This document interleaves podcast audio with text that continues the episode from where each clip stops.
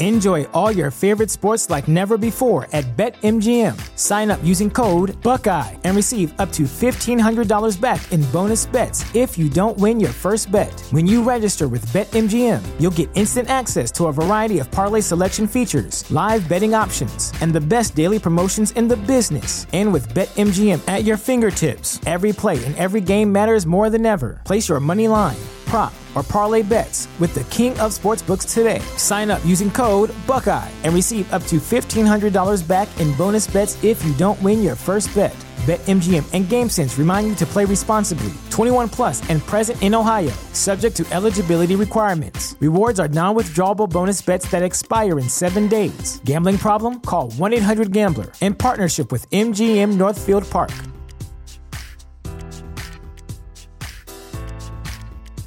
You know how to book flights and hotels. All you're missing is a tool to plan the travel experiences you'll have once you arrive. That's why you need Viator. Book guided tours, excursions, and more in one place. There are over 300,000 travel experiences to choose from, so you can find something for everyone. And Viator offers free cancellation and 24 7 customer support for worry free travel. Download the Viator app now and use code Viator10 for 10% off your first booking in the app. Find travel experiences for you. Do more with Viator. Hey, what's up? I'm Guy, and that's John. Well, it will be John in about 45 minutes. This is a different type of podcast today because it's two shows in one. Lucky you. On Tuesday morning, I did a show first thing in the morning, which I'm doing every day right now on YouTube. So go to the Haberman and Middlekauff YouTube channel, which is down in the description below to check it. And then in the afternoon, John and I did another podcast. So instead of putting them out separately, I'm going to put them both out right here, just so I don't totally flood the feed. In the first podcast, I'm talking about Rex Ryan's interest, Vrabel, Belichick, answering some questions from you guys on Instagram DMs, getting into Burford Feliciano, why I'm not too concerned about Aiyuk, NFL ratings, and more. And then John jumps in around uh, from now. It'll be, you know, it's like 45 minutes in, but I'll put in the description as well. And we get into more overtime, updated takes on overtime, some Belichick stuff, and uh, and more there as well. So thanks for jumping in. And here we go. Hey. Uh, hey.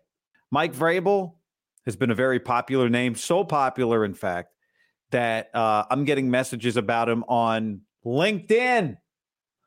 I don't do a lot of LinkedIn messaging, but I got a message from Aaron uh, yesterday that said, on your next podcast, say, Aaron from LinkedIn wants to know, is Mike Vrabel a viable candidate to replace Steve Wilks? Listen, says Aaron, I know it would probably be for only a year, but you don't replace Wilks unless there's a better candidate to replace him. Vrabel's the most obvious, and who knows if you would even want to be a coordinator or just sit out a year. You know, the Niners winning the Super Bowl would have made this uh it still would have been a very interesting story, right? If they'd found a way to win the Super Bowl, you'd go, all right, halfway through the season, you had to move your coordinator down, something he did not want to do.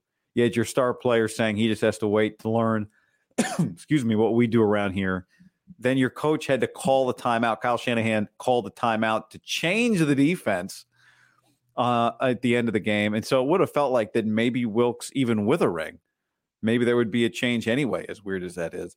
It definitely, I think, feels like there's going to be a change now.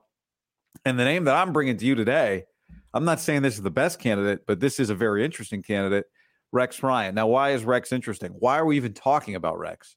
I would not, I did not wake up today thinking, you know what we should do?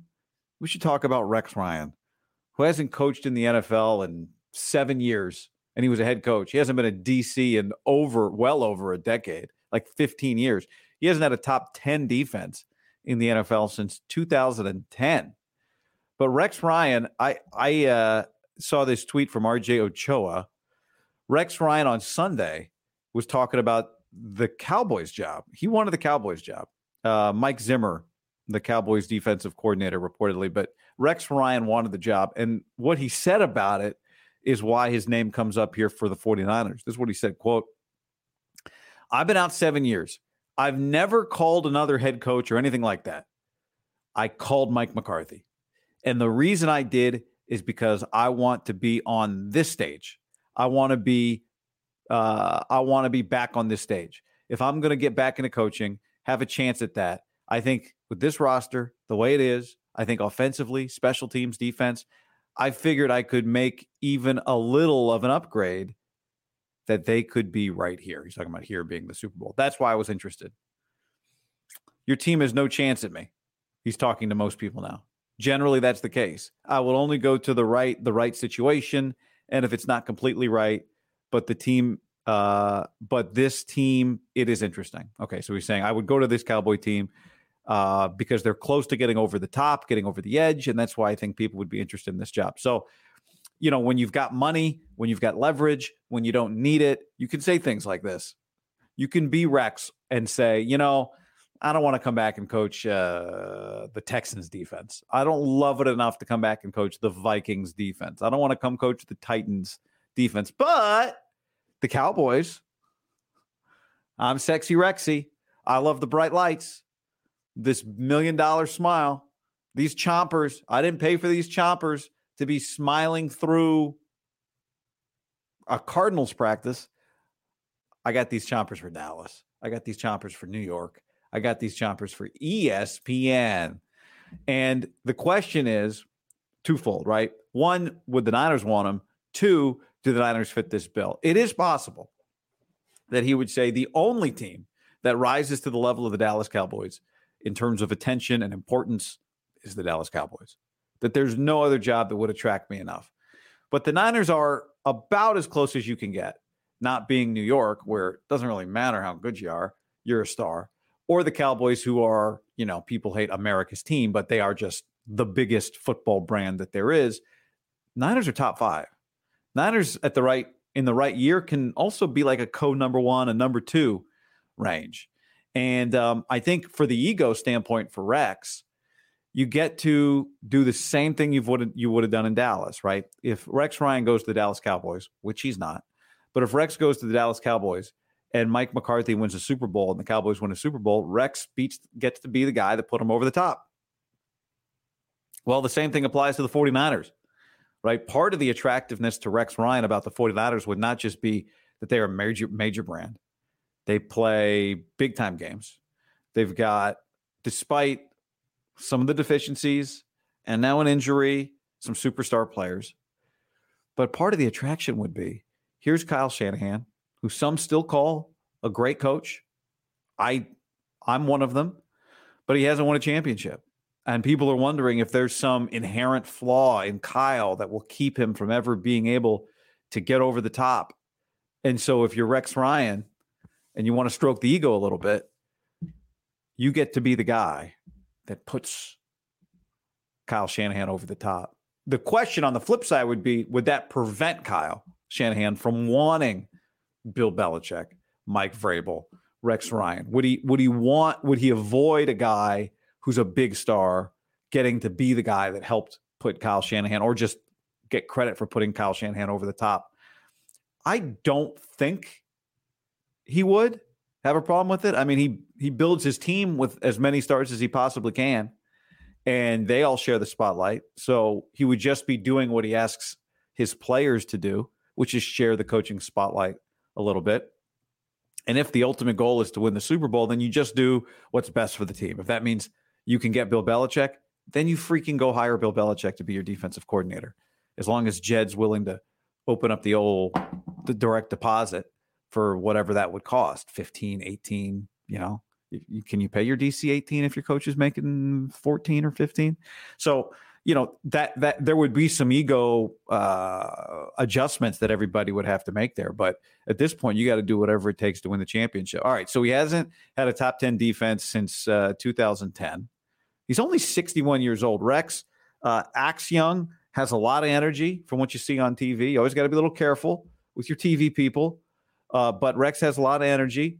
Just turned 61 in December. Television for seven years because he says, eh, I'm not going to come out of this to go work out outside of the brightest possible lights. I think you could give him the brightest possible lights. One thing about him, going back and looking at his career, because I say he, you know, he, he was head coach at the end and hasn't had a top 10 defense since 2010, since Brock Purdy was 11 years old. Um, he's also never really had his defense paired with an elite offense his last year in the league was his first top 10 offense. That wasn't a particularly. It was a Tyrod Taylor Buffalo Bills offense. So it wasn't anything spectacular. Um, he got fired at the end of the year, and Anthony Lynn took over. Now, Kyle Shanahan would not have much issue, would not have any problems trying to get some intel on Rex. But uh, if he needed a little, he'd get some from Anthony Lynn, who coached with him for two years with the Buffalo Bills. So uh, we'll find out maybe if Rex is interested because Rex will tell us. Rex is going to call. Will Rex call while Steve Wilks has the job? Well, the fact that he didn't call at all anybody ever for seven years until Mike McCarthy had an opening makes me wonder maybe Rex doesn't call directly, but people will let you know. You know, I, I it, people have wondered like, do you need to know who your next coach is, a defensive coordinator, before you move on from Steve Wilks? I don't think you do. If you think this, we cannot go on like this, which is what it feels like. The scene at the end of the Super Bowl, I think, spoke volumes. And it's been, you know, it, it's not just the scene at the end of the Super Bowl. I, I didn't mention this earlier. The reason we got to the point where uh, and uh, um, uh, Steve Wilks came out of the the booth was because it started. Remember when Kyle Shanahan kind of called him out in a press conference after what happened at the end of the Vikings game. So uh, it just feels like that's inevitable. Now there is a, I mean, there's definitely a collection, right? These guys, Vra- the defensive coaches that are available right now: Vrabel, Belichick, Pete Carroll, uh, and I, I guess Rex Ryan's available if he wants to be available. It's a pretty impressive list. To go to Vrabel, as some people, a lot of people seem to have uh, suggested, uh, would also be interesting. Vrabel, like Rex Ryan, like Bill Belichick, doesn't need it. Doesn't have to be here, right? So he can choose to do only what is right for him. He's been paid head coaching money and um, doesn't have to come be your DC. And I do wonder if the public way in which Kyle Shanahan made it clear that he doesn't have 100% trust in Steve Wilks, would that prevent somebody else from coming to work for him? Right? Does does a DC if I'm interviewing with Kyle as a defensive coordinator, I say Kyle. So you called your guy out in a press conference basically. You forced him correctly so that right it helped in theory. It coincided at least with them getting better down to the field when he didn't want to do it. You screamed into the headset because you did not he did not have full autonomy to call the defense the way he wanted to at the end of the Super Bowl. Head coaches do that though. That's part of the job. That's why they get paid what they get paid. And uh, I think everybody understands that. But that would be a fair question. And I do wonder if you were to pair him with a head coach, right? Mike Vrabel's a head coach and will be a head coach again in the NFL. Would they have a, you know, a, an understanding about Mike, I'm the head coach. I'm Kyle. I'm the head coach. I get to do some of the things that I want to do, that head coaches do, and that coordinators don't get to do. And sometimes that means maybe I tell you what to do. Um, and would would Mike Vrabel be okay with that, or does Kyle trust him so much that that situation would never come up? One thing with Vrabel, his Titans the last couple years did all right against the Kansas City Chiefs. Um, in 2022, the last time the Titans and Chiefs played, it was the game after the Chiefs beat the 49ers last year. Uh, the Titans went to Kansas City. The Chiefs were uh, five and two at the time and lost. Titans lost 20 to 17. They uh, held Mahomes, ready for this one, to 43 of 68 for 446 yards, just one touchdown. They picked him off and they sacked him four times. They did a good job. Vrabel's defense did a good job against uh, Patrick Mahomes last year. The year before, 2021, at the time Kansas City was off to a slow start. They went to Tennessee at three and three. Tennessee entered the game at four and two. It's a Kansas City team that eventually would go on to lose to the Bengals in the AFC Championship game. But Mahomes that day, 20 of 35, 206 yards, no touchdowns, a pick, four sacks. So the last two times that Mike Vrabel has played Patrick Mahomes, he's held him in two games to one touchdown, two interceptions, and eight sacks. I think that makes Mike Vrabel pretty damn attractive. It makes him really attractive. You got you got to look at whoever is going to be your defensive coordinator next year, and uh, you know maybe he uh, maybe it's not inevitable, as some people on the chat are suggesting. It inevitable is I w- oh, maybe we should stop short of ineligible uh, in, inevitable uh, vegetable, but I wouldn't stop much short of it because it I would I would bet a lot on it right now. Um, but you've got to view it like uh, you're trying to beat one team for the World Series, and they got a star left-handed hitter. You got to bring in a lefty. It's just you got to match up with that team with that guy.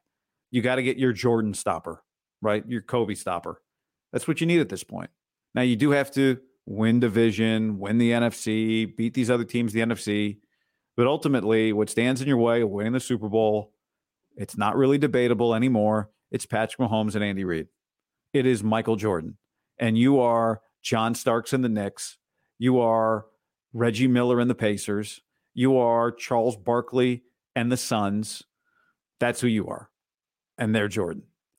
And uh, Jordan didn't lose to those guys. Jordan beat those guys. They never found a way to win a championship when he was around. Uh, Barkley, I said Barkley and the Suns. Barkley and the Rockets when Jordan was playing with for the Birmingham Barons and the Phoenix Firebirds. Then Barkley, well, no, Barkley didn't get his championship on those Rockets. No, never mind. Uh, but the Rockets did. So um, that's that's how you got to approach this. How do we stop Mahomes? How do we stop Andy Reid? Not even stop, just how do we give our guys a better shot? If you played that Super Bowl from this past weekend again 10 times, I told you eh, six, five and a half, five and a half to Kansas City. Niners, maybe five and five, but you lost that one.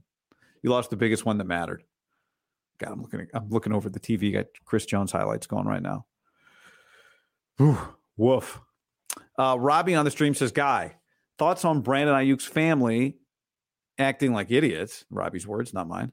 On social media, does he really want out? Should they trade him and draft a top offensive lineman, or just more contract negotiation BS? Well, I don't think it's contract negotiation BS. I also don't think it's um, you lose. Things are emotional. Uh, people are emotional. You go to the Super Bowl. It's what you've worked for. You get three catches and lose. I get it to a point. Aiyuk posted a lot of, uh, there's been a lot going on. The 49ers have been on the internet the last couple of days. And, you know, I would advise them not to be, but we're all humans. Uh, Brandon Aiyuk posts black screen, eyeball emoji. Don't forget what got you there. Uh, his girlfriend quoted, uh, I've watched the video, but Akash Anavarathan here quoted it. She said, uh, It might be the last time we step foot at Levi's because they might not be here next season. Aiyuk, of course, has uh, got a fifth year option coming. Uh, his brother on Instagram, this is uh, Wayne Breezy on Twitter. I saw post this Instagram post. Uh, this is the exact reason why we leave in San Francisco. Thank you, 49ers, for drafting my brother. We are forever grateful. BA to Vegas. Why Vegas? Uh, and then another post. Why does your All Pro 1300 yard receiver have three catches in the Super Bowl? Question mark. Question mark. You know, this is a, a little bit of a continuation or departure, depending on how you look at it, from last year around the draft, April 28th, when uh, the fifth year option had not yet been picked up. And Brandon Aiyuk tweeted, When my agent called me this morning, just chatting, I thought I was out of there. I was gone. Head to the facility and start kicking down doors. There was a minute, people forget, but there was a minute, a couple of days, maybe you don't forget, where things were just a little weird. The Niners had not picked up Aiyuk's fifth year option. Um, the draft was impending, and you just assumed that everything would be normal and they would pick it up. Nothing to see here. But then, like another week would go by, and Brandon Aiyuk's fifth year option was picked up, and you're looking around the league going, "Well, that guy's option got picked up, and that guy's option got picked up. Why didn't Aiyuk's option get picked up?" And then eventually, it got picked up, but it felt like the Niners were considering just seeing what was out there last year Should we trade him? Could we upgrade another position? And that's going to be part of the conversation this year, too. So get ready. I mean, this is whether or not his family's posting about it, this is just part of the conversation when you have a team that comes up short. You have a player that's going to be very expensive because he's valuable to you. Um, and I think very, very valuable to you. And um, uh, yeah, and uh, and, and you got to plug other holes. So just looking back, I mean, three catches in the Super Bowl.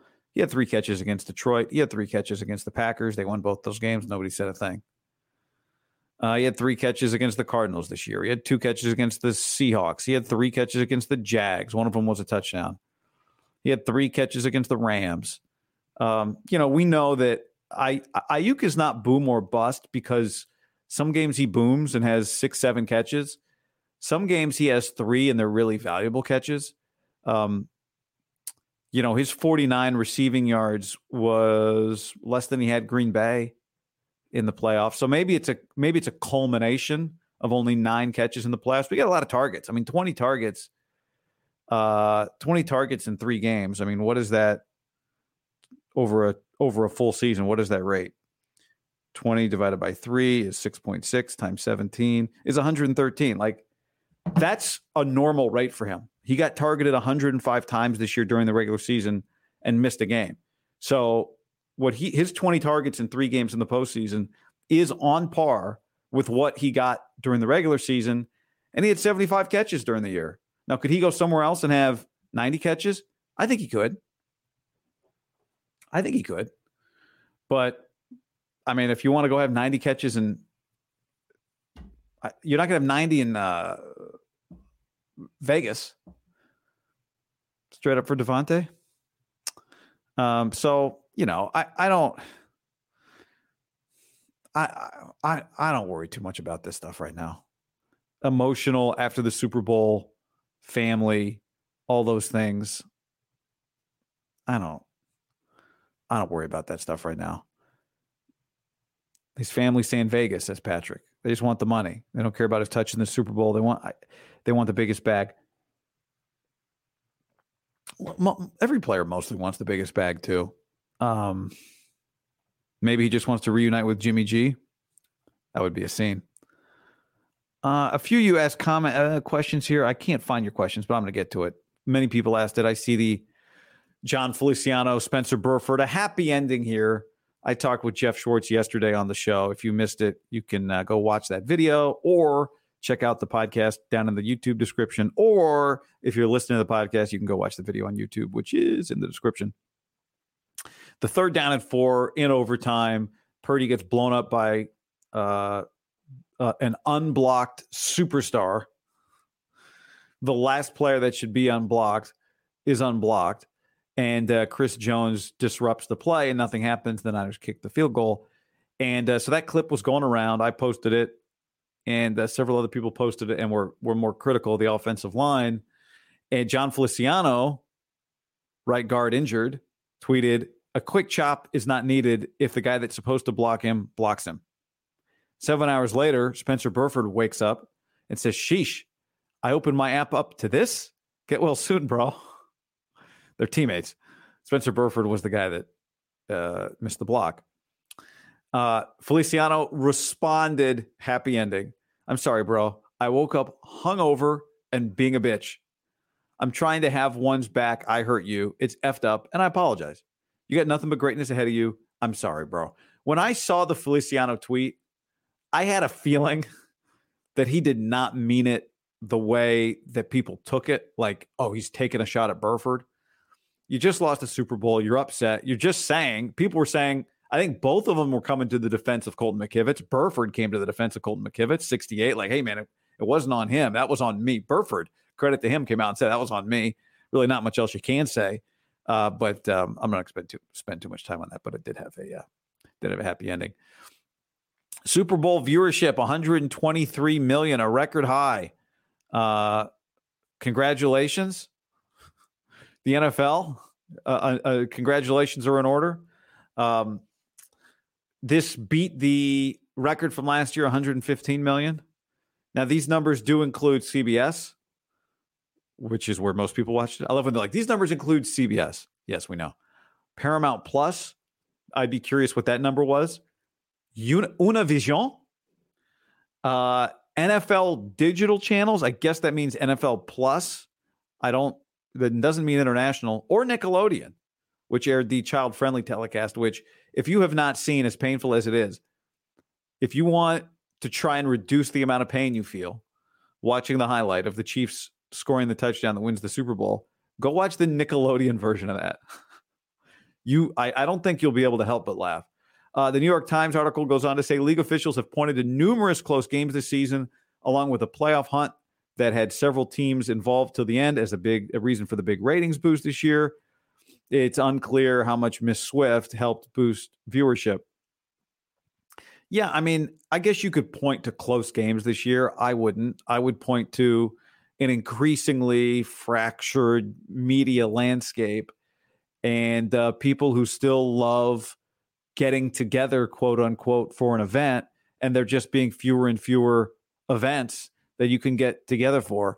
To me, the first thing that came to mind when I was thinking about why do these ratings keep climbing, besides just the thing I've been talking about forever, which is the NFL has a stranglehold because of numerous factors. One, their schedule is ingrained in the American brain, right?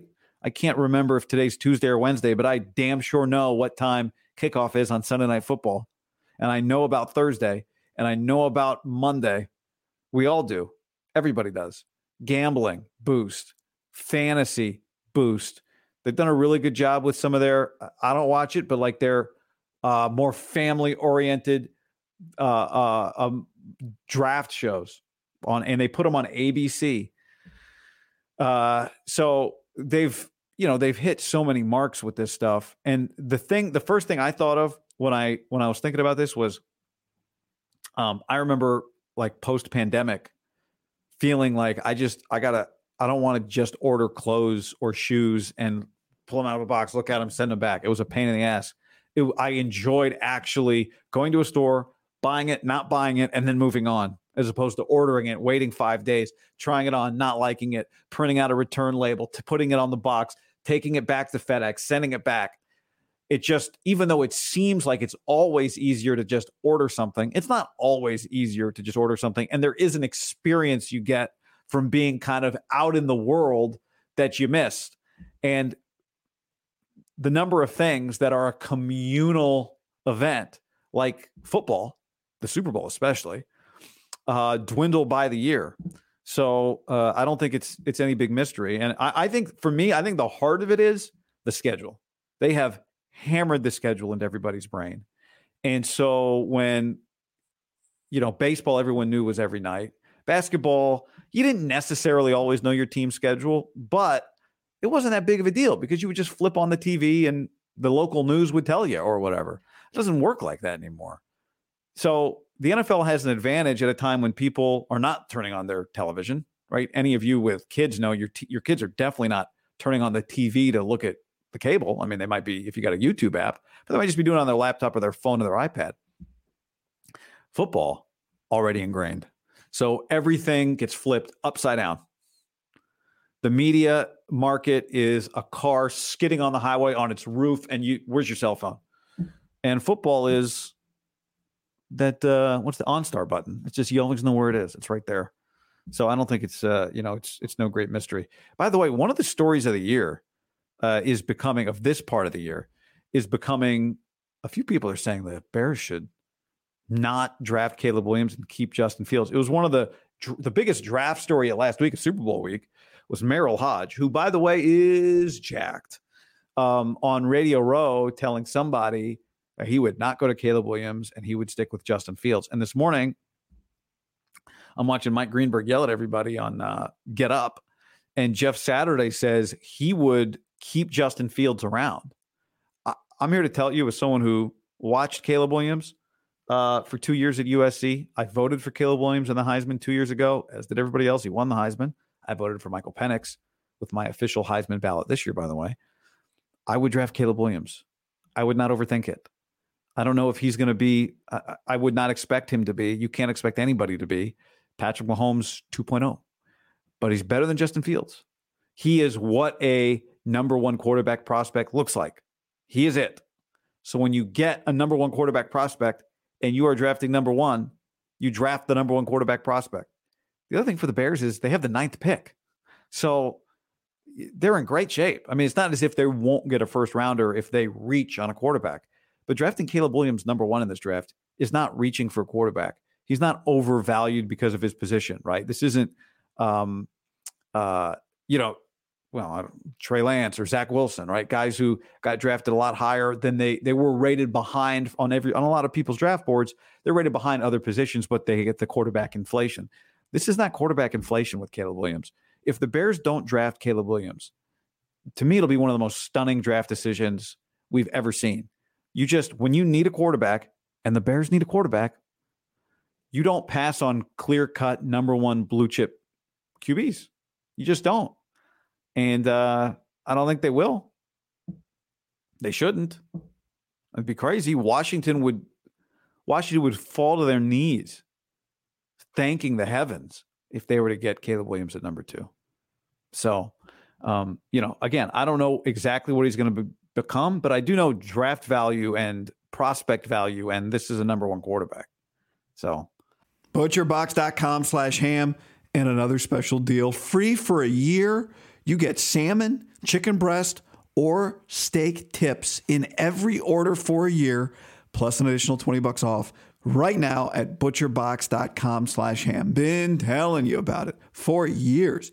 Been eating it for years on a regular basis. Easily find high quality meat and seafood you can trust 100% grass fed beef, free range organic chicken, pork raised crate free and wild caught seafood. Always be prepared with meat in the freezer when you get butcherbox.com slash ham delivered right to your doorstep with free shipping. ButcherBox is offering you free for a year plus an additional 20 bucks off either salmon, chicken breast, or steak tips in every order for free. Sign up today at butcherbox.com slash ham and use the code ham to choose your free offer for a year plus get $20 off your first order.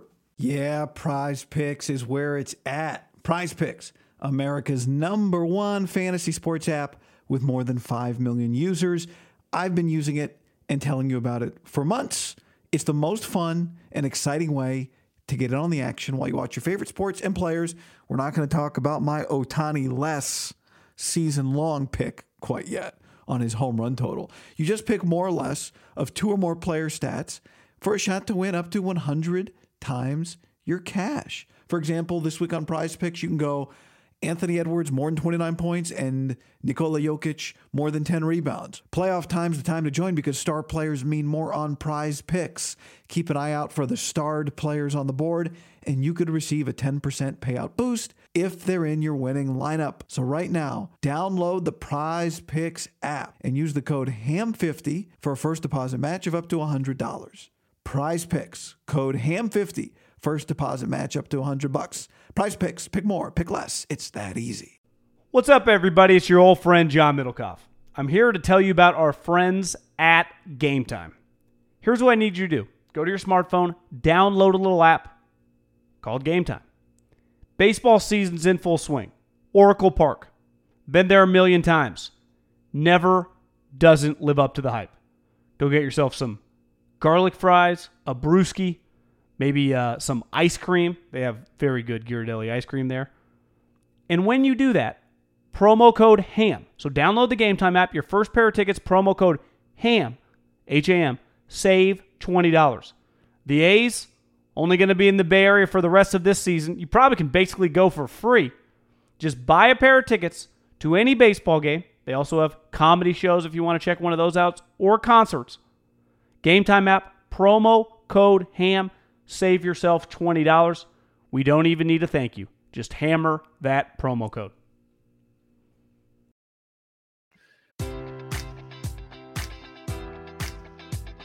Enjoy all your favorite sports like never before at BetMGM. Sign up using code Buckeye and receive up to $1,500 back in bonus bets if you don't win your first bet. When you register with BetMGM, you'll get instant access to a variety of parlay selection features, live betting options, and the best daily promotions in the business. And with BetMGM at your fingertips, every play and every game matters more than ever. Place your money line prop, or parlay bets with the king of sportsbooks today. Sign up using code Buckeye and receive up to $1,500 back in bonus bets if you don't win your first bet. BetMGM and GameSense remind you to play responsibly. 21 plus and present in Ohio, subject to eligibility requirements. Rewards are non withdrawable bonus bets that expire in seven days. Gambling problem? Call 1 800 Gambler in partnership with MGM Northfield Park.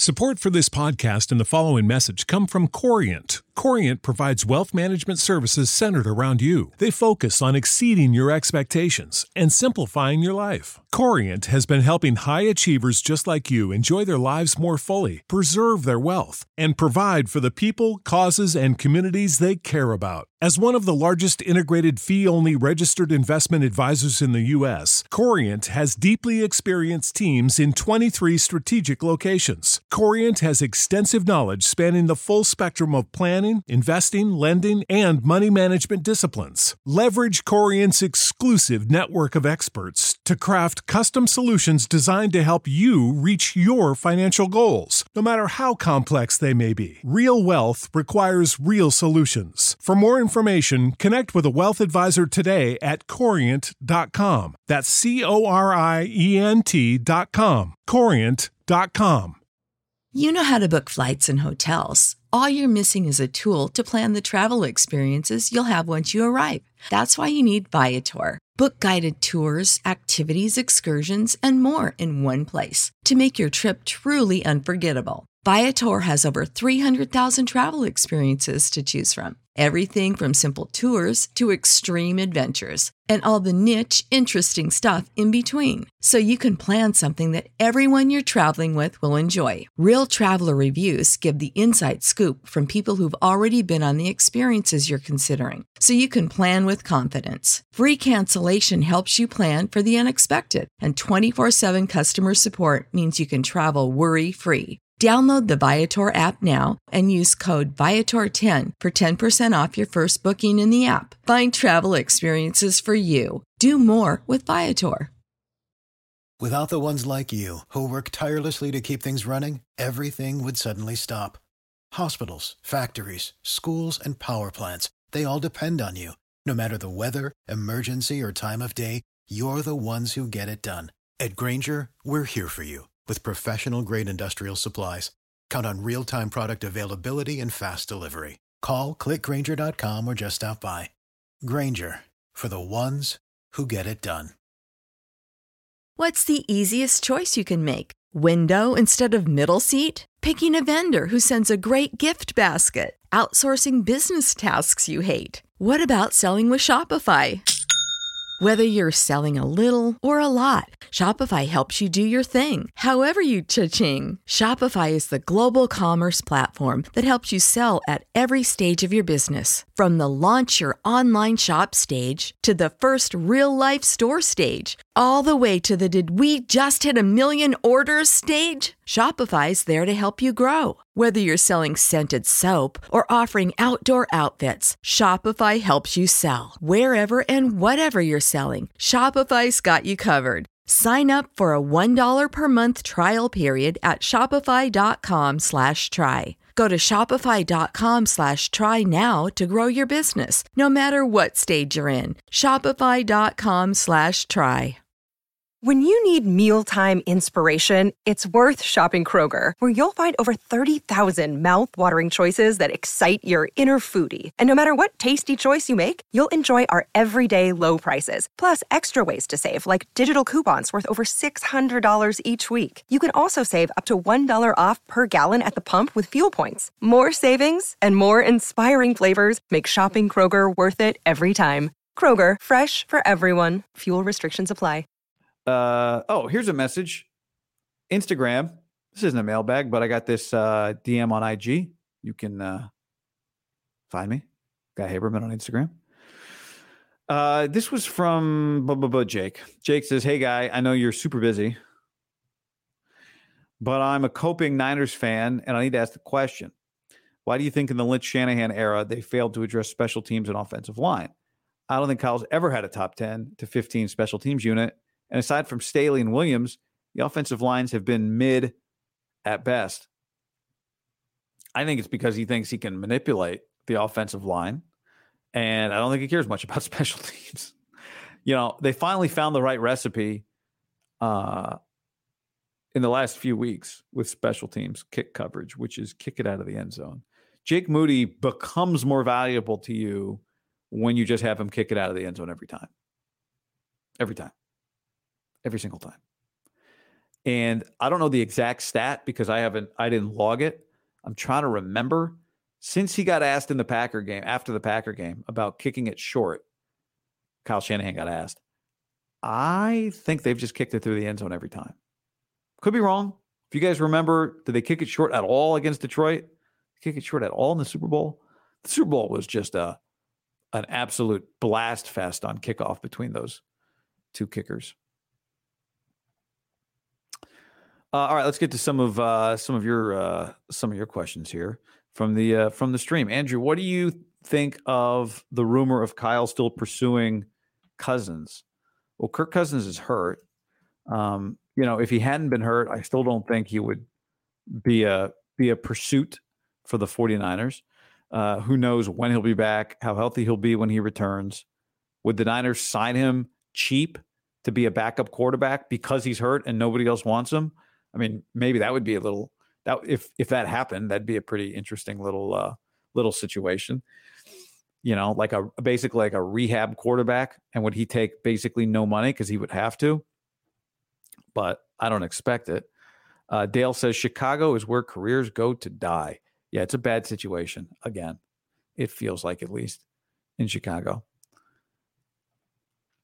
Um, Kid Icarus with a comment. Lombardi, is David Lombardi, uh, thinks we are wrong for saying they should have run it more. I don't know. They ran the ball once in the third quarter, hence the punts.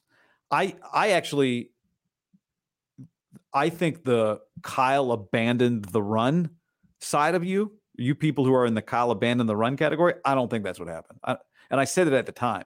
I would have liked a, another first down run.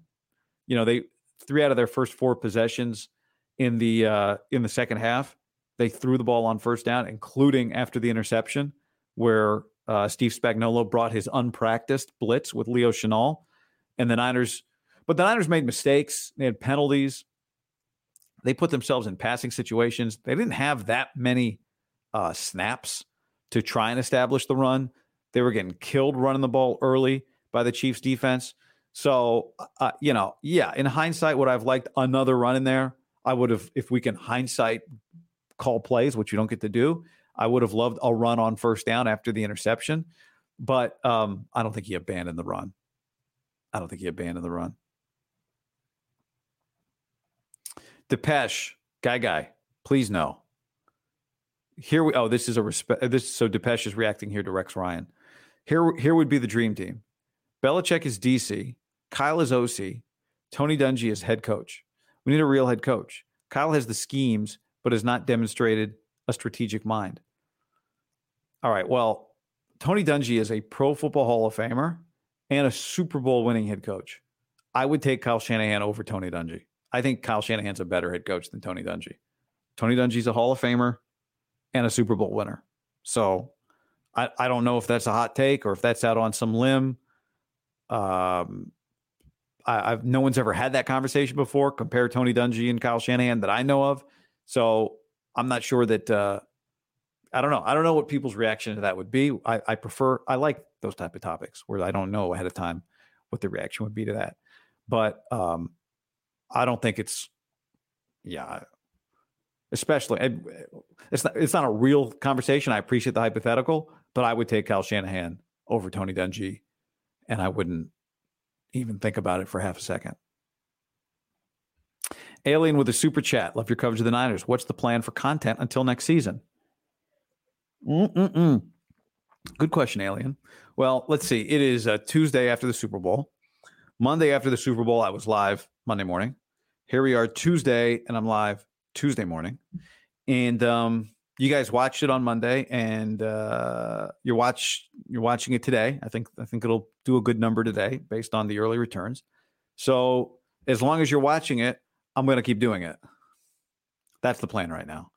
Um, that's uh, you know, that's that's not um, there's not a contract that says that, but if you keep watching it, and I can keep putting it on the podcast feed and monetizing it, and uh, trying to grow it, and uh, it grows when you like it and when you subscribe to it on the YouTube and when you share it, when you podcast, check it out. Then I'm going to keep doing it. So uh, that's the that's the most direct answer I can give you. Uh, what that looks like, I'm not exactly sure, but uh, we started really kind of hammering daily uh, YouTube uh, stuff back last spring, and um, it was beneficial. And so I'll keep that going. But it is, you know, it's contingent on people consuming it. So when you share it, I appreciate that very much because it gives me an incentive when more people watch it. If it's not you know, because it's trending in the right direction. Um, but I we got to keep that trend up. So I'm going to keep trying to do good stuff and um, appreciate uh, when you guys consume it. I don't expect anybody to watch it or consume it just because I told you to. So you know, there's an onus on me to do something that you like, and uh, you help out when you know when you share it and do that sort of thing. So uh, thanks to all, all of you that do that. Thank you, and um, uh, you are enough, but you are not enough. I need more you need more to keep it going. So let's keep it going. But that's the plan right now. I'm enjoying it. Uh, NorCal Danny Muzi, 50 spot, 50 bucks, super chat. Thank you uh, very much. That's very cool of you. I'll be 32 in April. And when the Giants lost in 02 as a kid, I was sad. But they won three championships. But in 10 years, the Niners are 0 and 3 in bowls. Where are you located, guy? I'm in the suburbs of Sac. What's the Niners' priorities? This offseason. Uh it's this is this is a man recovering. This is the message of a man who is uh, recovering right now. So I, I appreciate that. Uh, I'm in the Bay Area. I'm in the East Bay now. Used to lived in the city for um, uh, about a decade in San Francisco. Uh, Davis, California. That's where my parents are. That's where I went to high school. That's that's home went to Fresno State for college and moved up to the Bay Area in 2012 uh, to do local radio and the Oakland A's pre and post game show. Um, so uh, yeah, moved out to the East Bay. Still go back to the city quite a bit. Get up to the Sac area frequently. My sister lives there. One of my sisters lives there, and um, yeah, going down to San Diego this weekend just uh, for fun. My wife's best friend lives down there, so I, that's not what you asked, but I'm uh, well, we're sharing, so I'll share. Um, let's see. What are the Niners' priorities this offseason? You know, I'm going to one of the things at the top of the to do list is to is to uh, kind of dive into doing you know some that'll be some of the content. It's like what comes up next, but they definitely need some. They need a pass rusher. They there's a few decisions they got to make with guys on their roster. You can't complain too much about drafting when you got your starting quarterback with the last pick of the draft but Drake Jackson in two years not being the opposite pass rusher of Nick Bosa hurts. Danny Gray and Ronnie Bell both not looking like they are the Jauan Jennings or Brandon Aiyuk or Deebo Samuel, just one of them replacements. That hurts. I would love to see them get a speedy receiver. I think the reason they don't hit deep balls is not because of Purdy's arm. It's because they don't have receivers that separate down the field. I think throwing the ball deep to Deebo a couple of times, we saw that. I've been talking about that since camp. But how do you fit that person in? You know, I, it's hard to make that a priority if you've got the talent they have around them. You have a hard enough time getting the Aiyuk the ball more than three times. So having a guy in there for a gadget deep ball, you know, now will Ronnie Bell develop? Maybe. Jauan Jennings didn't play his rookie year and eventually developed into a critical, critical, critical part of the team. So maybe. But I would say right now, it's not trending. It's not trending that way. And with Danny Gray, it's definitely not trending that way. But I think they got to get a pass. They got to find the pass rusher opposite Bosa. They got to solidify the inside of their line. They're going to need another linebacker now. And maybe they just have that internally because they think, well, we'll wait and see Greenlaw, maybe November, right? This is a an Achilles. We have not seen a timeline yet from them, but this is generally, you know, a nine month injury. And even then, when you come back, cleared to play does not mean back. It might be 2025, nearly 30 years old when Dre Greenlaw is back. I think I think Greenlaw's 28, right? So you you need another linebacker. He's 20. Oh, no, okay. He's 26. He turns 27 in May. So he'll play next year at 27. So, you know, you he'll it'll be tight. We'll see 28 years old when he's maybe fully back. A long way to go there for Dre, but um, you get Hufanga back. That's good. I feel pretty good about corner with Ward and Deommodore Lenoir. But I think you got to start with the pass rush opposite Bosa, the other edge, and interior offensive line play. You know, the interior offensive line play is critical for everybody always. Pressure up the gut. It's what creates problems for quarterbacks. But as I've said a few times, watching Brock every throw of his career multiple times, um, and thank you for the uh, for the uh, chat there, Norcal Danny. Um, his height is a bigger factor than his arm, and his arm strength or his lack of an elite arm becomes a factor because of his height. And I think where you see it regularly every game, uh, once or twice, is when uh, and we saw it in the Super Bowl, and we just you see it every game, and whatever. I mean, he works around it. It is some guys don't see the field uh, because they can't process. That's yeah, they could be big and strong, but they don't process. That's not Brock's issue. Right? Brock's elite at that. Elite at that. Um, but once or twice a game, he'll throw a ball that you think got tipped and it didn't. When some when people are around him, his follow through instead of being above their arms is like into people's midsections or into people's shoulders or into people's helmets.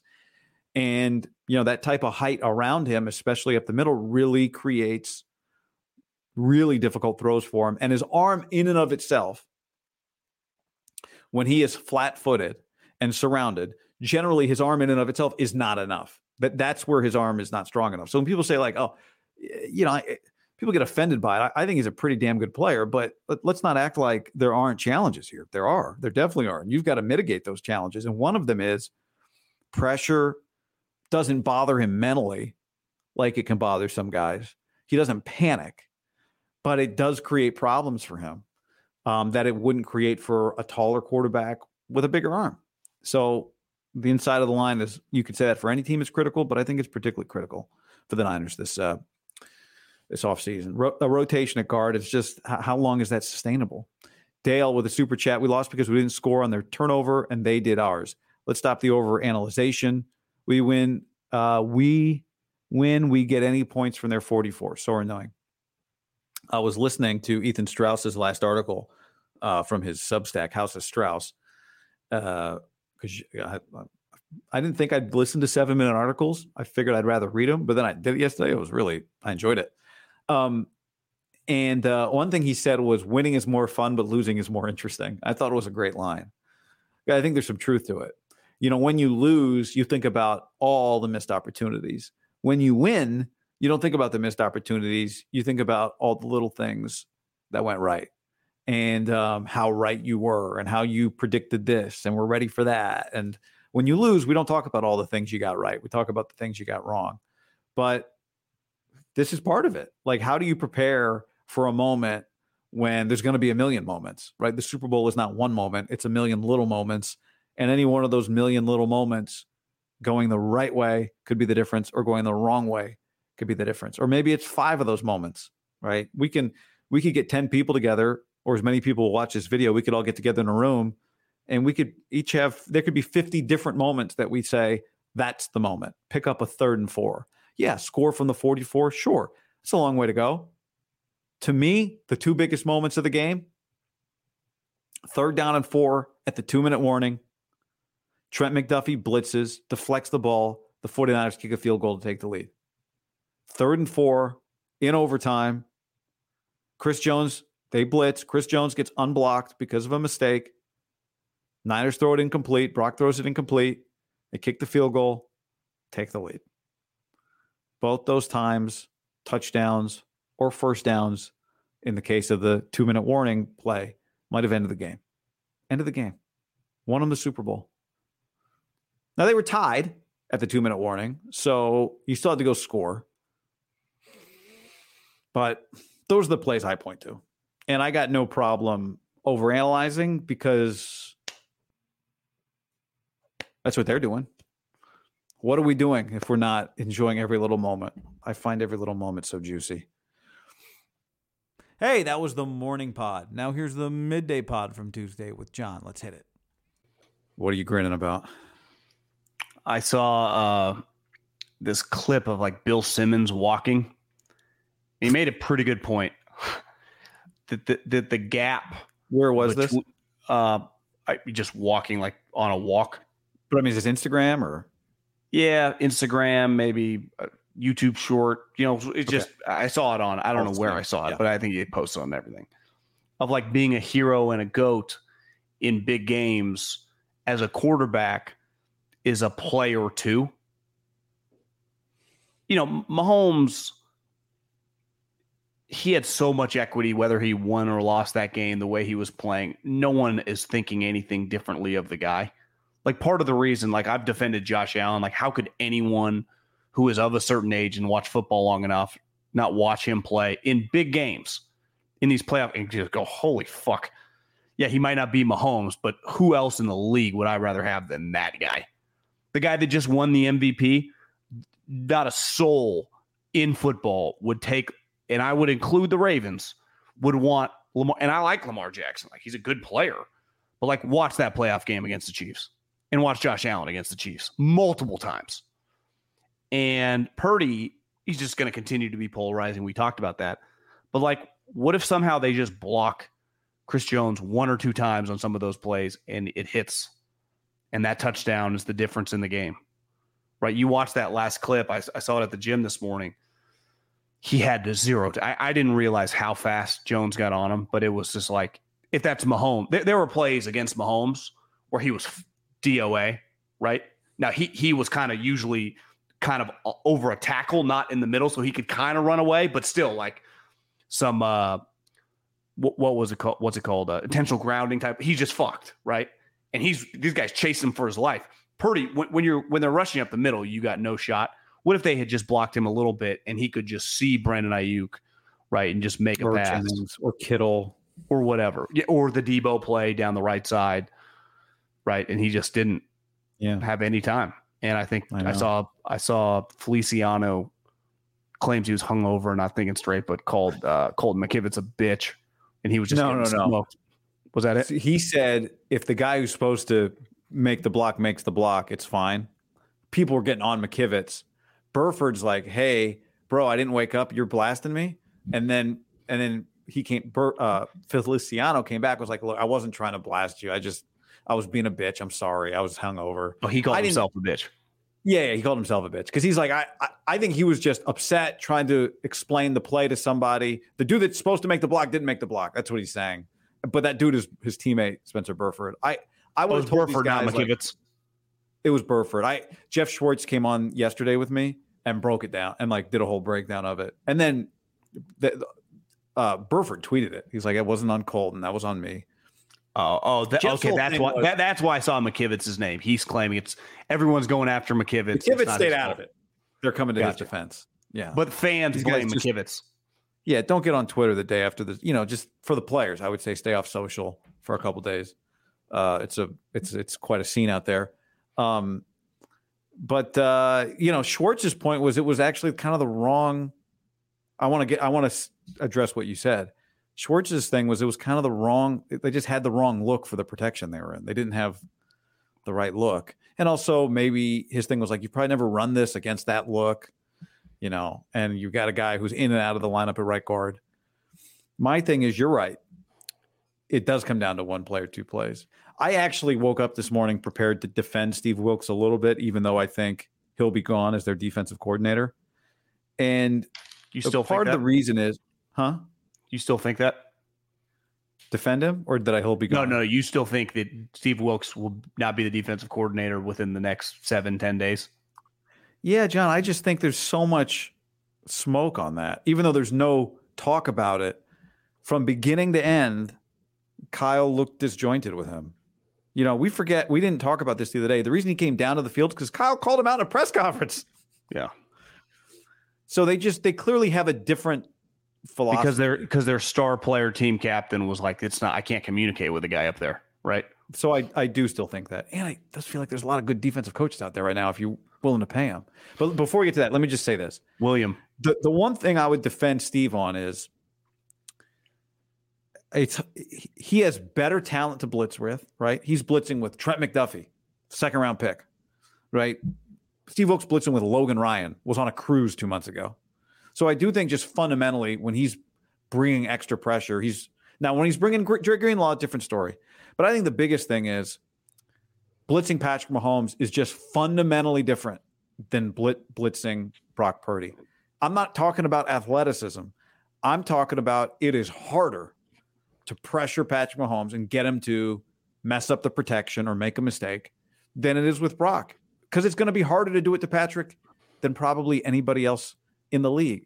And I don't think it's an accident that on the two third and fours, they brought pressure and the Niners didn't handle the pressure properly.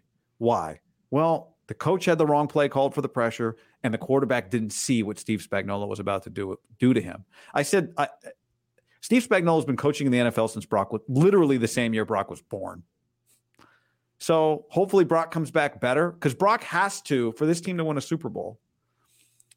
Brock's not going to get taller. His arm's not going to get stronger. He should get smarter. And for them to win the Super Bowl, Brock has to be able to correct Kyle Shanahan's mistake, to account for the fact that they're not getting the look that they thought they're going to get. And He's got to make sure Spencer Burford's on the right page. Like that is going to be an essential part of his job because that's what every every great quarterback has to do. Well, I saw I, I watched some of Schwartz, and he said like obviously I don't know Shanahan's offense, but I think it's pretty fair to say that when the protection gets called, he's not allowed to change it, and whether he could or could not and this is the thing like Wilks is not of the pie chart like Kyle bears blame. You are calling protections that this fucking guy who now is the most accomplished defensive coordinator ever and it'll be it feels a little like Brady. Like it's still almost impossible for Mahomes ever to catch him. How is a coordinator ever going to win four championships again? It's never going to happen because he he will just get hired. It's just impossible. It's just it's a very outlier situation. Spagnuolo was calling things that he knew exactly what they were doing, and so it would part like the Red Sea because he knew where all the guys were going. Right? He knew who had who. So Brock was a sitting duck, and that on that play and on other plays, and that's where Jeff was like, Patrick knows where everything's coming and has the freedom. Now, you're also comparing Michael Jordan to a second year guy, right? So, yeah, right.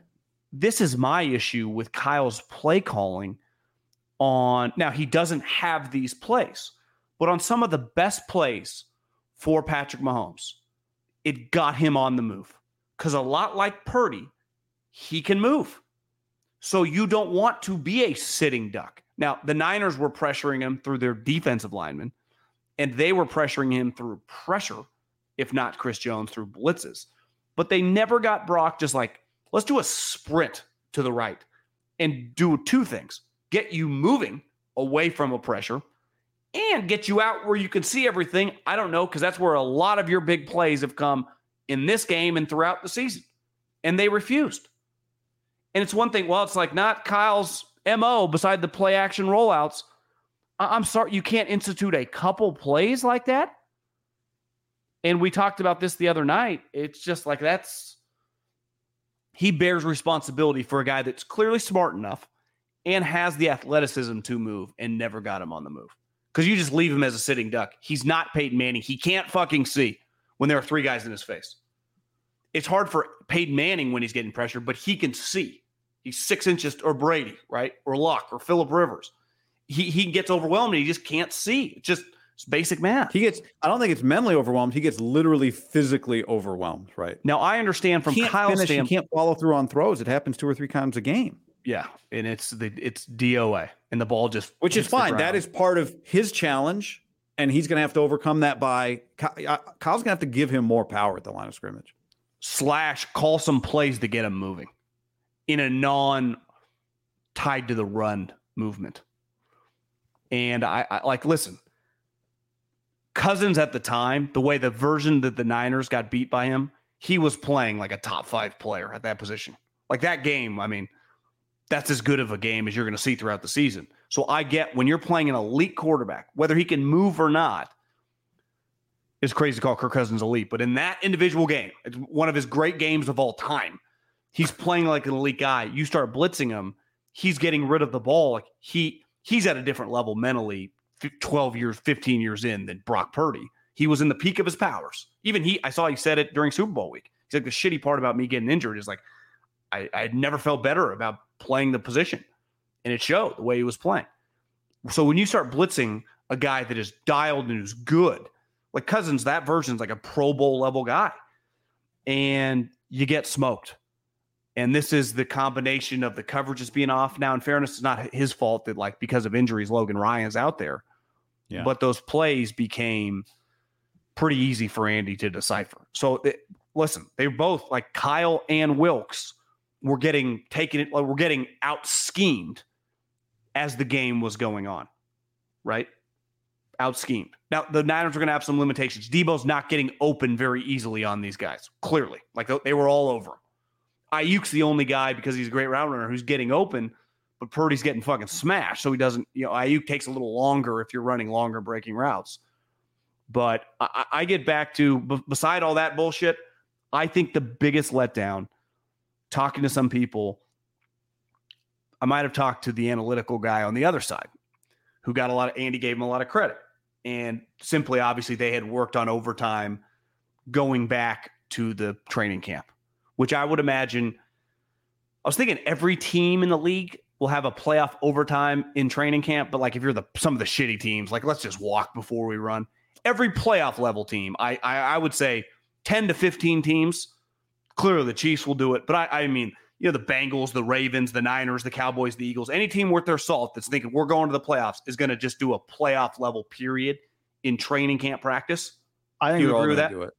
Well, I think they're all going to do it, and and the guys that are on the shitty teams would be like, "Because I believe in you men so much." Well, exactly. Playoff it, OT. I, would argue it's a waste of time for some, but the Niners 100 percent are going to do it. Yeah. My guy said that there's not necessarily a black and white way to do it, given depending on who your team is. Like if it's Josh Allen versus Mahomes, you're better off taking a sec- second. Like if they're two elite quarterbacks, I felt at the time like putting that pressure on Purdy to have to score a touchdown after they had scored a touchdown. I understood that.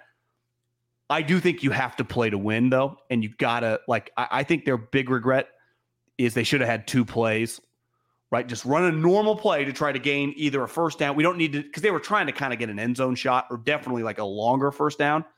Mm-hmm. They gotta play for a touchdown. Because even if you pin them, you pin them there at the four or five yard line, and it's sudden death. All of a sudden, you know, it's like I think if he could redo it, you don't kick a field goal there, you play for the touchdown. Even knowing that the even knowing now that the Chiefs are going to go for two, had they scored. Now maybe they use their two point play on the touchdown play, right? Maybe you go for two, then two. Yeah, maybe you go for two, then two, or not. But I, I think you have. I mean, no, play. I'm just saying you don't score the touchdown and go for two with the ball first, right?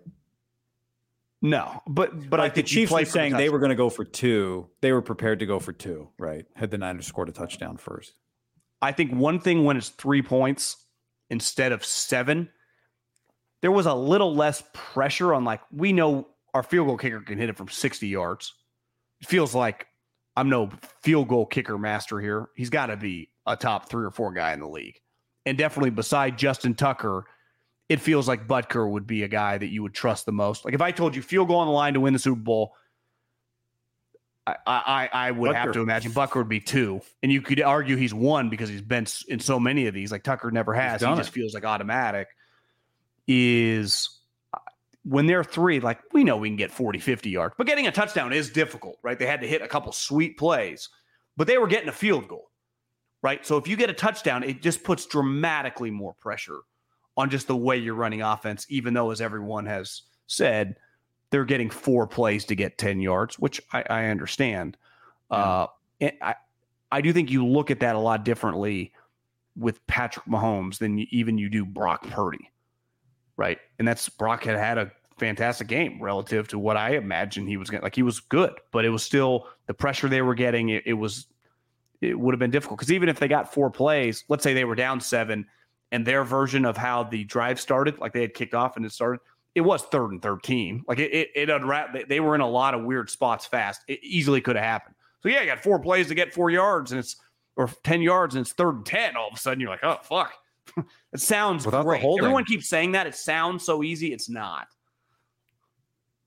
Without the holding, it looks even worse. Here- here's the, The, other reality. holding on the Chiefs. yeah, which you know Kyle could argue like he was wide open. was holding. Yeah. Yeah, and he was wide open. He would have been wide open, right? If he doesn't, Jauan Jennings runs a great route. But I, I think you get back to one elephant in the room with this team, and we were told this by the Chiefs guy. It feels like the Ravens get anointed as the best defense, and probably start to finish, they were fucking fantastic. The Chiefs weren't far behind them. And th- their advantage of being able to cover in a league that, you know, most teams that are good have a bunch of wide receivers. Well, they can just cover you. And then I don't know, their coach is like feels like the greatest blitz dialer upper of all time. And they had a guy, Chris Jones, who for whatever reason Greg Papa thinks is a dog. It's like, bro, I've seen him in enough big games to know this is it's in fucking insane. Yeah, he maybe he doesn't play as hard as Nick Bosa, but he's clearly an all-time elite talent. I mean, he's 6'5, 300 pounds. Takes a lot of gasoline to get that engine. Right? Hell He's a yeah. big, Like- big ass dude. as Louis Riddick used to teach me when I worked with him, like you can't expect enormous players to have full gas all the time. Like that's unfair. Like, yeah, Deshaun doesn't get tired. Aiyuk doesn't get tired. Chris Jones gets tired. Trent gets gas. Like it's they, they're carrying a little more. Bosa luggage. comes off. I mean, you got you come off the field like Bosa did. Yeah. Bosa did on the first. I think the first possession he had to come off. But They this always do. notion, but like, I bet if we broke down Chris Jones' season, like, yeah, he takes a lot of plays off. He takes a lot of plays on, and when he turns it on, he's a top, probably, I don't know, non top ten non quarterback in the NFL. I mean, it feels like after watching the Super Bowl recency bias, I'd take him best defensive player in the league. Well, I'd say the two most dominant players on the field. I mean, Bosa, Bosa and him were just. I mean, that's like three hundred million dollars worth of talent. One big difference, though, is their corners are worth a lot too. Where you say Ward's solid, but you could just avoid them, and and they did. They went after the safeties in big spots.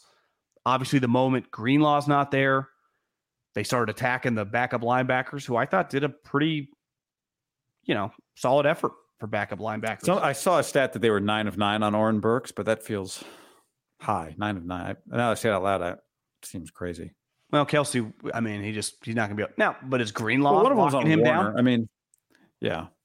How about uh I, somebody tweeted this was a good tweet I saw yesterday. They said, I, I knowing now that not all the Niners knew the overtime rules, I wish they'd scored just to see them celebrate winning the Super Bowl when the game wasn't actually over. Um, In fairness, the overtime rules, but I don't the, the way they the way they explained them, the way Romo was talking, we've never seen them. They they were a little confusing, but it doesn't matter what we like. It's imagine Belichick, who everyone thinks sucks now. It is on the coach to really go over the detail, just so everyone's on the same page. And I understand, like, okay, Kyle knew him. His logic is so stupid, right? To get the ball back the third time, like, what, what are you trying to play? Like seven quarters of football here? what, what what are we talking about? That's what the analytics guys told him. And what I it would feels like analytics feels like he's making that up a little, doesn't it? Uh, no, I don't think so. I mean, I don't think he's straight blaming them. He's just saying like we talked it through. I get it because then he's saying we get the first. What he's saying is we get the ball first in sudden death, in theory, right? In theory, but you're going up against Mahomes and you're going up against Andy. It turns out they're treating their second possession as if it's sudden death. But it kind of is the moment score. you kick a field goal, right? Because if they Yeah. score a touchdown, No, it you're is. done. for sure. I don't think ultimately like it changes anything for the players. Not knowing, like I don't think it changed the Niners' perspective. Any of those guys that didn't know, but uh, I mean, unless Armstead had like started to untie his shoes and had to run back out for defense, I don't know, but or Juice. Um, but I do think there's something to like visually understanding the situation you're walking into, having imagined the situation you're walking into, being fully prepared. You're not caught off guard. You're not surprised. your coach has told you this is coming, this is how we're going to handle it. Whether you agree with that or not, you just can't deny one coach told his players and one coach did not. And it's better to tell your players the rules of overtime. It, it wasn't even. It's unlike Kyle because I think he's pretty prepared. It wasn't even that they went over it to start the season. Now, in fairness, one thing that I was told from a Chiefs guy who was around in Philly, we were also the same team that we once tied a game in Philly in 2008, which might have been against the Raiders, where Donovan McNabb said after the game, I didn't know you could tie the game. Like, wait, you can tie in the. NFL? So they had had experience with something that I, I would imagine at the time Andy got crushed for that what your starting quarterback, who at the time was a five or six time Pro Bowler and had been, I mean, one of the better players in the league for five or six years, is just admitting like he doesn't know the rules. And, and he's not alone, right? There, there are players in the NFL who don't know the rules. Like I, I heard Michael Lombardi say on his podcast that whenever the draft ends and you do rookie minicamp, one thing you do immediately and then you redo it again in training camp is just hammer home the rules to those guys. Because like Julio Jones once admit I don't watch football. Like in college, you're down, you're down. In the NFL, you can keep running. Right. I mean, there are just little tiny rules in the pros that are different from college. And one thing that the Chiefs, who said that they went over in training camp, then part of that thing to go for two, text from someone with the Chiefs. We had a team meeting before the wild card game to reiterate it and hammer it home. Wow. So they had had a mindset throughout knowing that the rules had changed heading into the playoffs. But but the big difference, like the regular season rules are if you get the ball first and kick a field goal, the other team still gets the ball, right? Uh like you can't win overtime on a kick in regulation anymore with the first possession. Now I'm confused. I, I thought there's different rules in the postseason than there is in the preseason. Because what the hell? There, the there are, but what I'm saying is like, I think the postseason. then what's the difference? Is, the postseason is there's just a second overtime. We start over in, after the first overtime ends. Oh yeah, you can't. That's why Romo kept saying this is a this is this is like a whole new game, right?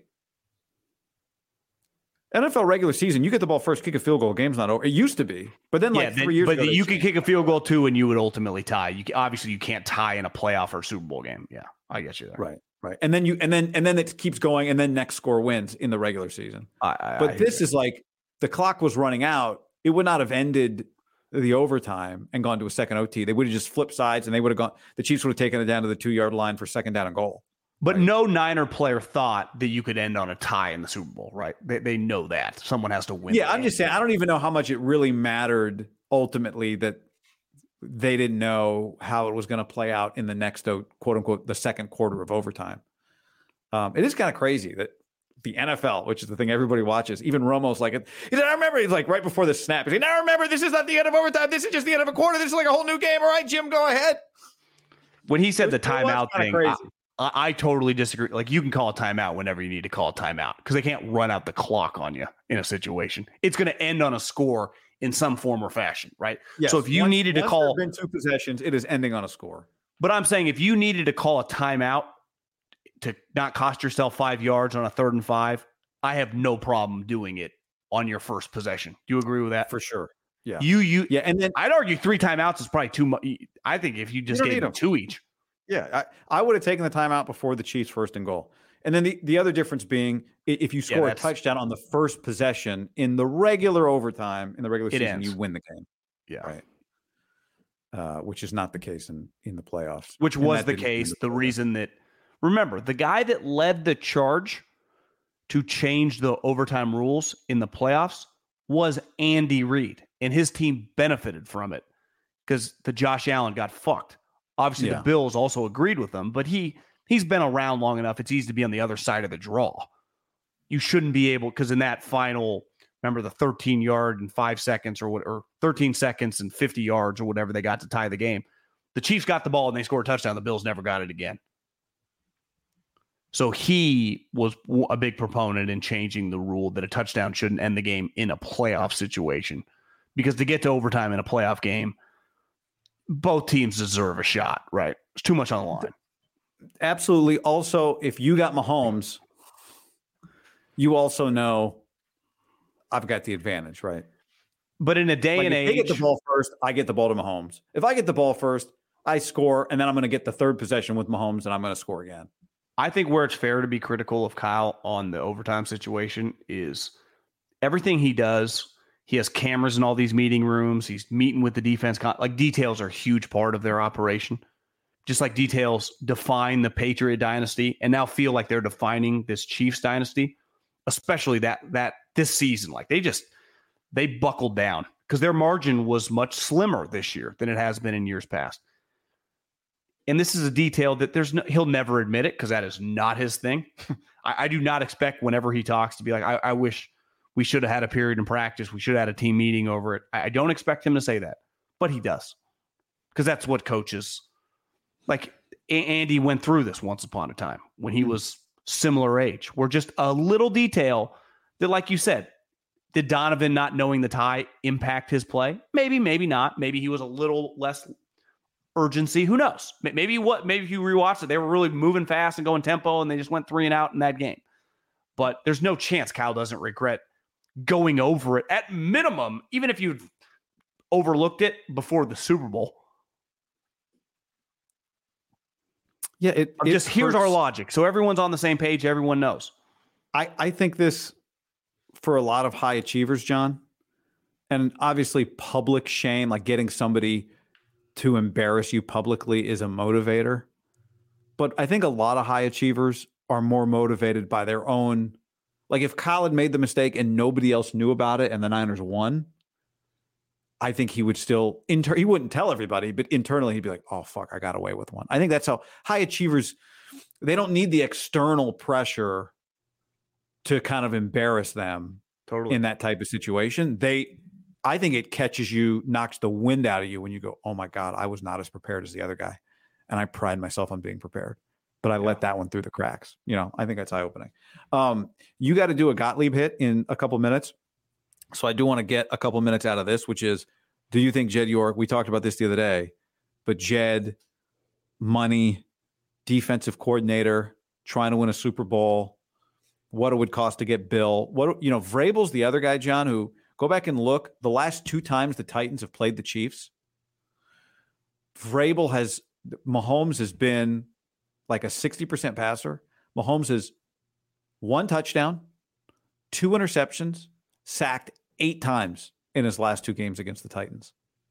So Vrabel's another guy. Um, bigger than Kyle, though, so could work against him. But Would they take Vrabel or Belichick over Steve Wilks? Of course, like uh, uh, we're stating the obvious. I do wonder if either guy, you'd basically be signing him for one season, and they would not come cheap, which doesn't matter. I mean, it's not. This isn't a salary cap position. It's just could you convince them to do this? You could argue Vrabel needs it less. He's still younger. He could just kind of chill this year you uh, you could convince me of a guy that's hasn't missed a training camp in the pros since 1975 and especially his i mean it's been well documented his respect for the family starting with mike it was like one of his close friends in the league to then kyle which he clearly respects a lot because i would rather have bill because I, I, I you agree if you get one of these it's a one year contract so you're just kind of hiring a, a mercenary to come help you out, and you know he's going to leave, which is fine. and Uh, hopefully you've got like maybe you can get your next guy in the building to learn for a year. Yeah, because let's face it, when they hired. Steve Wilks, they were they were hoping to keep doubling down on on the picks, which They were hoping that. Yeah, I mean, maybe it. I, it was still a little bit of a stretch that Steve was about to become a head coach. At minimum, I think you're hoping for your Steve Spagnuolo, right? I don't I, I don't think in a year. I just mean over time. Yeah, right? He had been a guy who'd been he coached a year, disaster in Arizona, then was an interim, had some success, almost got the Panther job. It felt like, or was in the mix to keep keep that gig. That they thought like he's be solid for a couple years, get that, and move him out. Um, and I don't want to say it backfired because he wasn't terrible. It just it was off. And I I- think part of the thing is when you really look at his resume, like who were you buying?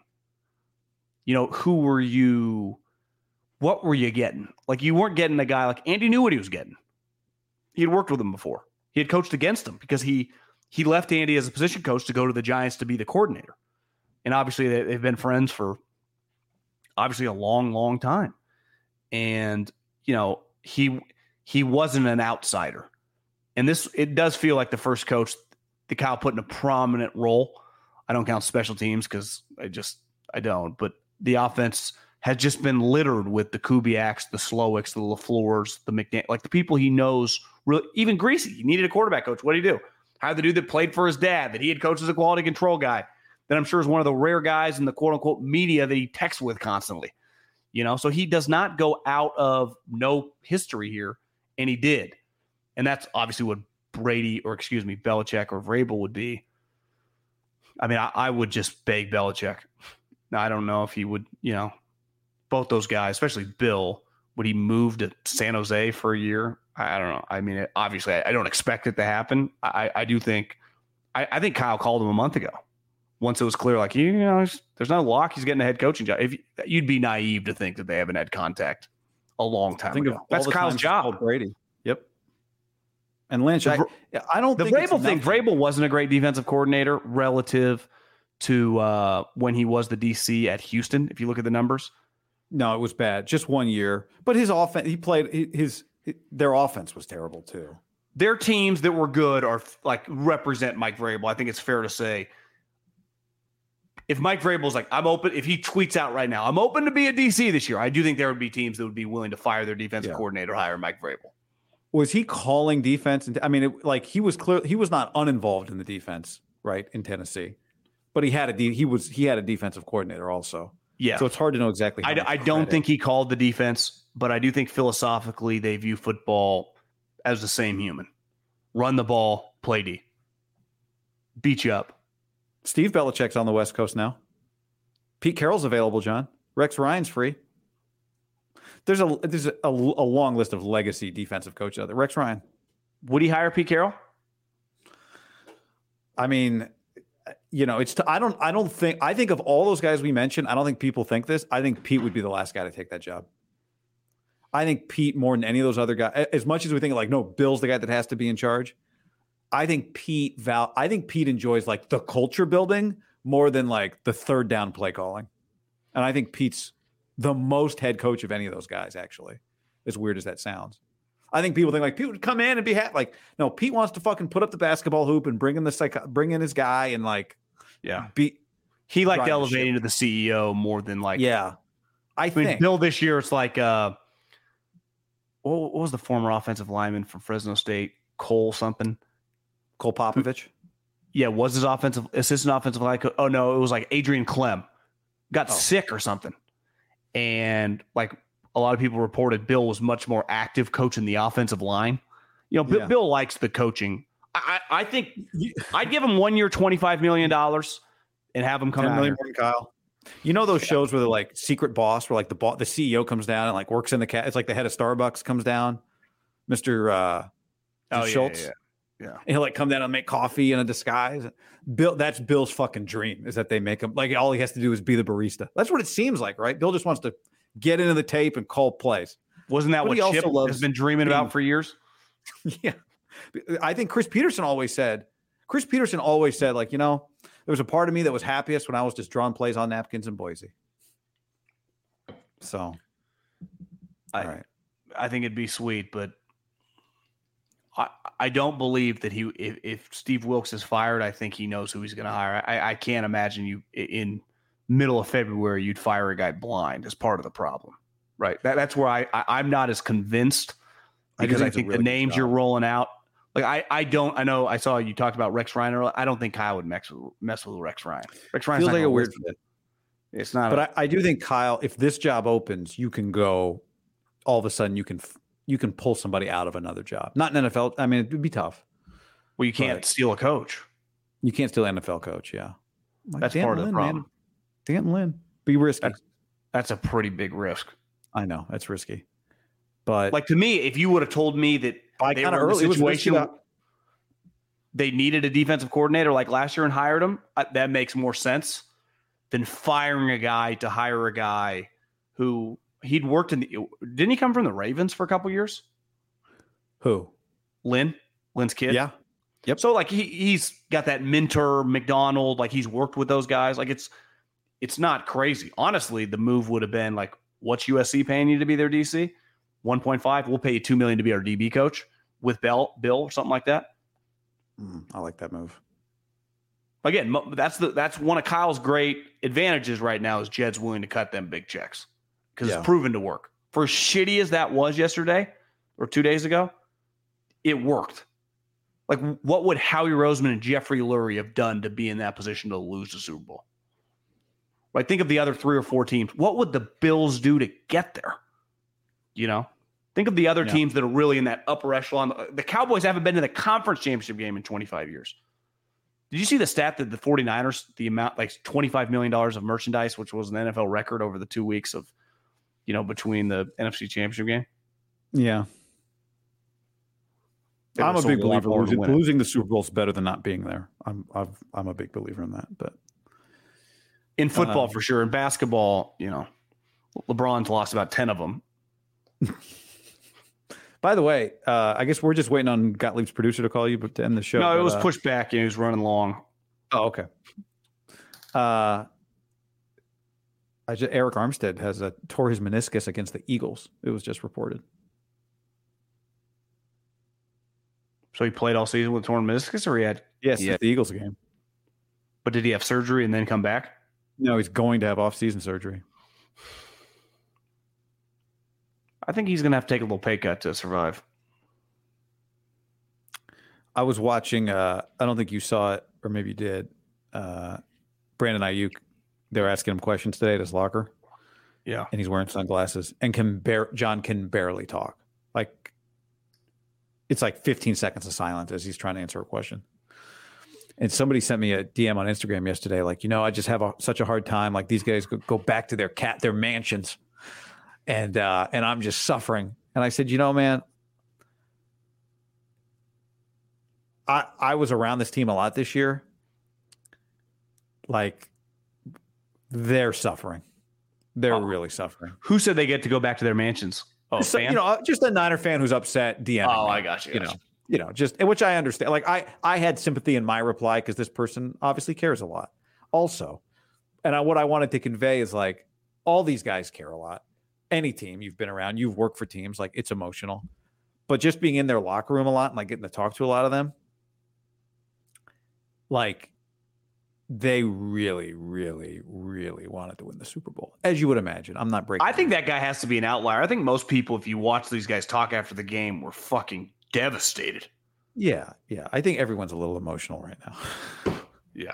Okay. a lot of people are emotional right now. Okay, now Gottlieb's calling. All right, Later. see ya. There goes John. Um. So anyway, that's just about the end of the show. But all you guys are here, so appreciate being here. I think I might have had some start some comments to get to. I did. Sorry, Charlie, with a super chat. Do you think Wilks or the next DC would be more successful if Kyle doesn't force the wide nine on them? Let them get. Let's get a stream with Grant sometime. Thanks, Charlie. Um, well, it feels like Kocurek is a non-negotiable as a defensive line coach. The wide nine is pretty frustrating. Um, but you know, it when you've got Bosa and that's what Bosa is comfortable playing, I think you have to take that into consideration. Uh, I I wouldn't you would not see me tearing up if the wide nine went away, but uh, Kris Kocurek's got a pretty damn good track record. They're going to have to find another pass rusher opposite of Bosa and um, and become like a truly dominant D line. Now you got Greenlaw, Achilles, you got Armstead should be fine, but going for offseason surgery. The other thing with Armstead is not just the knee; it's you know his foot issue. That's bad long term, especially for a big guy. Something to be concerned about. TG on the stream. I'm a Chiefs fan, and if they would have lost, I'd have had to unsubscribe to the channel. Happy to still be here. Well, TJ, I hope Niner fans don't feel the same because they kind of need them to keep this sucker going. Tyler talking about Purdy says passes get batted down way too often. You know, I don't think that. I mean, yes, but as I've said many times, I don't think it's the batted passes that are the issue so much as the the throws that are not batted but are just disrupted because Purdy can't follow through or you know can't really. He's got somebody in his chest and he's just not big enough to throw the football while somebody's got an arm on him, that sort of thing. Um,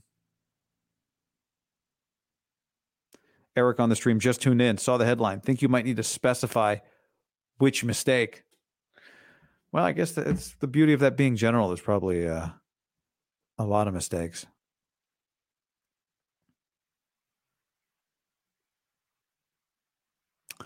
VK says Herbert has the most batted down passes since being in the league. How tall is he? Herbert's six six. Herbert's like a legit six six. Yeah. Once upon a reset, said Jed, Jed consumed the cult of Kyle Kool Aid. A fresh batch of cult of Kyle Kool Aid is already being prepared for next season. Drink up, Kyle cultists. Um, this happens. You've been to multiple Super Bowls, multiple NFC Championship games. I think he's proven he's a pretty damn good coach. Uh, I don't know which part of Aiyuk you're referring to. If you're talking about the Aiyuk uh, Insta s- s- stories, I talked about it on a stream from this morning. So go over and watch that stream. Um. All right, I think that's it. That's it. I already did a. I did like 55 minutes this morning. Here's a strong 40 with John. Thanks for hanging out, everybody. As always, uh, somebody asked me this morning. So if you didn't hear that one, what's the plan here? The plan is I'm going to be back tomorrow, and then I'm going to be back the next day, and then we're just going to keep this sucker going. You guys have been really supportive on YouTube and on the podcast. You have uh, watched the videos more than ever. You have clicked like more than ever. You've continued to subscribe and share. Keep doing it. That really helps. Because you've done that, uh, I'm inspired to keep doing more, and um, and it makes more money, which is important. So thank you for that. And uh, so that's the plan right now. So I just I'm trying to communicate that to as many of you as possible. It's cliche. It truly would not be possible for me to keep doing it if it were not for you. If you didn't watch, I would not keep doing it. If I don't think more people will watch and it can grow, then uh then it then I would stop doing it. So since you're here, thank you. And uh, let's we'll do it again soon. Tomorrow, actually. Tomorrow morning. I'll be back tomorrow morning. All right. Thanks everybody. Later.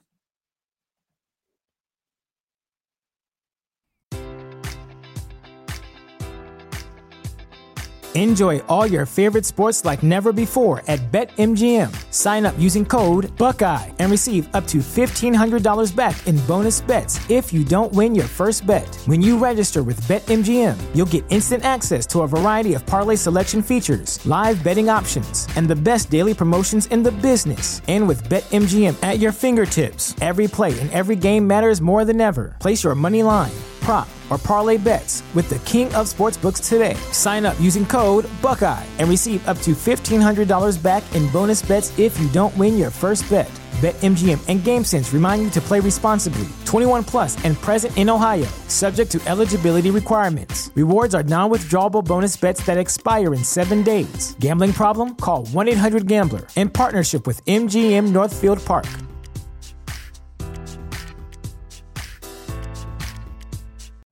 You know how to book flights and hotels. All you're missing is a tool to plan the travel experiences you'll have once you arrive. That's why you need Viator. Book guided tours, activities, excursions, and more in one place to make your trip truly unforgettable. Viator has over 300,000 travel experiences to choose from. Everything from simple tours to extreme adventures and all the niche, interesting stuff in between. So you can plan something that everyone you're traveling with will enjoy. Real traveler reviews give the inside scoop from people who've already been on the experiences you're considering. So you can plan with confidence. Free cancellation helps you plan for the unexpected. And 24 7 customer support means you can travel worry free. Download the Viator app now and use code Viator10 for 10% off your first booking in the app. Find travel experiences for you. Do more with Viator. Without the ones like you, who work tirelessly to keep things running, everything would suddenly stop. Hospitals, factories, schools, and power plants, they all depend on you. No matter the weather, emergency, or time of day, you're the ones who get it done. At Grainger, we're here for you with professional grade industrial supplies. Count on real time product availability and fast delivery. Call clickgrainger.com or just stop by. Grainger for the ones who get it done. When you need mealtime inspiration, it's worth shopping Kroger, where you'll find over 30,000 mouthwatering choices that excite your inner foodie. And no matter what tasty choice you make, you'll enjoy our everyday low prices, plus extra ways to save, like digital coupons worth over $600 each week. You can also save up to $1 off per gallon at the pump with fuel points. More savings and more inspiring flavors make shopping Kroger worth it every time. Kroger, fresh for everyone. Fuel restrictions apply.